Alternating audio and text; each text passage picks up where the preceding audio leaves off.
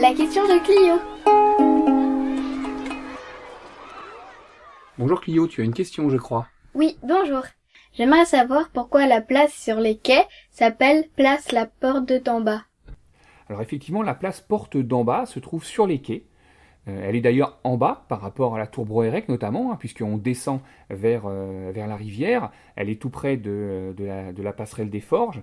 En fait, tout simplement, la porte d'en bas, c'est parce que c'est là que se trouvait la porte médiévale, la deuxième porte médiévale. Tu sais, quand on rentrait, quand on venait par l'est, eh bien, on rentrait par la porte Broérec, on traversait la ville close, et puis ensuite, il fallait sortir de la ville, franchir le pont sur le Blavet, et ensuite, on pouvait partir vers, euh, vers Quimperlé et vers, euh, et vers Quimper. Et il y avait une porte à cet endroit-là.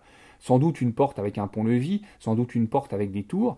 Malheureusement, on n'en a plus aucune trace parce que au XVIIIe siècle, eh bien, on l'a détruite. Alors on a euh, écrit au, roi de France, lui demandant l'autorisation de détruire cette porte, parce que comme la porte c'est un, un- un dispositif militaire, c'est fait pour protéger la ville, il faut demander l'autorisation au roi pour la détruire.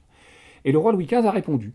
On a un courrier aux archives qui date du 11 avril 1743 et dans lequel le roi autorise la destruction de cette porte parce qu'il dit eh bien elle menace ruine, euh, elle est légèrement en biais par rapport au pont.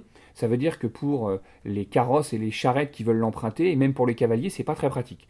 Donc le roi donne l'autorisation de détruire cette porte. Et elle va, eh bien, elle va, elle va disparaître. Alors on a quand même, comme ça arrive bien souvent, même si elle est partie, eh bien, on a conservé le souvenir de cette porte qui se situait en bas, au bord euh, du Blavet. Ça répond à ta question? Oui, merci. Au revoir Clio, à bientôt. À bientôt.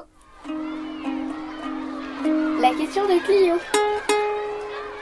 Avec le service valorisation du patrimoine de la ville d'Elbeuf.